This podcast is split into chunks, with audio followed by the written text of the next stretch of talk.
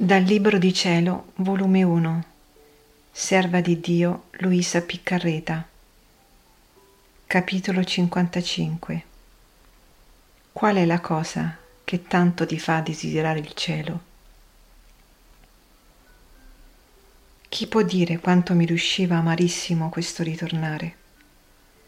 A me pareva che ritornare dalle cose del cielo alle cose di questa terra tutto era marciume, insipido, fastidioso.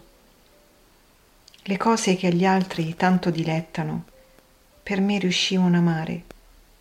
Le persone più care, più ragguardevoli, che altre chissà quanto avrebbero fatto per trattenersi con loro.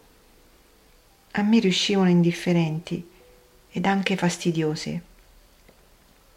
Al solo riguardarli come immagini di Dio, mi pareva che potevo sopportarli, ma l'anima aveva perduto qualsiasi soddisfazione.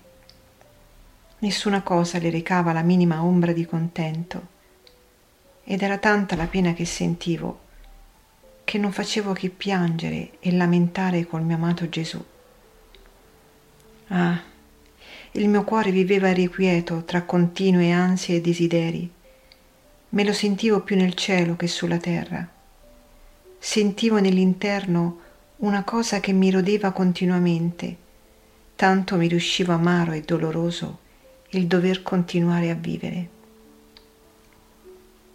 Ma l'ubbidienza mise quasi un freno a queste mie pene, comandandomi assolutamente di non desiderare di morire e che allora dovevo morire quando il confessore mi dava l'ubbidienza.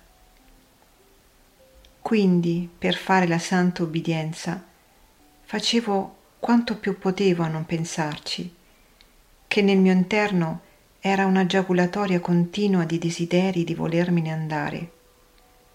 Onde, in gran parte il mio cuore si quietò, ma non del tutto. Confesso la verità, molto difettai in questo, ma che potevo fare? Non sapevo frenarmi per me era un vero martirio. Il mio benigno Gesù mi diceva, quietati, qual è la cosa che tanto ti fa desiderare il cielo? Io gli dicevo, che voglio stare sempre unita con voi. Non mi regge più l'anima di stare separata da voi, non solo per un giorno, ma neppure per un momento. Quindi, a qualunque costo, voglio venirmene Ebbene, mi diceva, se è per me, ti voglio pure contentare, verrò a starmene con te.